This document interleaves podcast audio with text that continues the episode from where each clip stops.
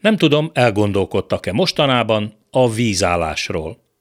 Bevallom, nekem sem jutott eszembe a vízállás mindaddig, amíg nem olvastam egy több mint érdekes hírt a népszavában arról, hogy a Balaton alacsony vízszintje miatt előfordulhat, az idén sem tudja felúsztatni a Sió csatornán a visszaállamosított Bahart ZRT azt a több milliárd forintos értékű négy hajót, amit még évekkel ezelőtt rendelt, és nem tudott szolgálatba állítani. Mert hogy alacsony a tó, és emiatt a Sió csatorna vízállása is. A komp kész, kikötötték, benne hallgat a sötétség.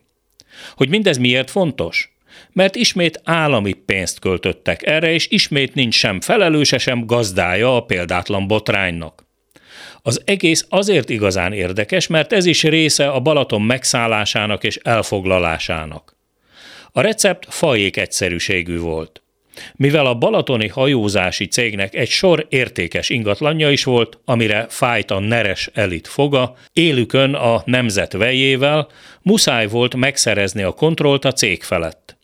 Ki más lett volna erre alkalmas, mint a hűbéres Magyar Turisztikai Ügynökség, amelynek akkori vezetője amúgy tanácsadóként foglalkoztatta a magasan képzett idegenforgalmi szakembert, magát Orbán Ráhelt. Mivel a balatoni hajózási cégben a tóparti önkormányzatok is tulajdonosok voltak, és vélhetően nem ugráltak az örömtől, hogy a területükön fekvő értékes kikötőket eladják vagy elvegyék tőlük, egy egyszeri állami tőkeemeléssel ismét az állam, pontosabban annak turisztikai cége, a Magyar Turisztikai Ügynökség lett a többségi tulajdonos. Innen már semmi sem állt a családi boldogság útjában mármint az Orbán család boldogságának útjában, hiszen az értékes kikötőket és területeket, no meg a vitorlás kikötőket már gond nélkül el lehetett adni a Nemzeti Vej cégének vagy a Nemzeti Gázszerelő egyik vállalatának. Aztán gyorsan rendeltek még két új kompot, meg két új katamarán sétahajót potom 5,7 milliárd forintért, amiket ha marad ez a viszonylag száraz idő, az idén sem lehet eljuttatni a Balatonra. Mert nem lesz alattuk elég víz. Tavaly már egy egész évet elbuktak. Persze, ha megkérdeznek néhány vízügyi szakembert vagy meteorológust, ezt a példátlan fiaskót is el lehetett volna kerülni. Talán.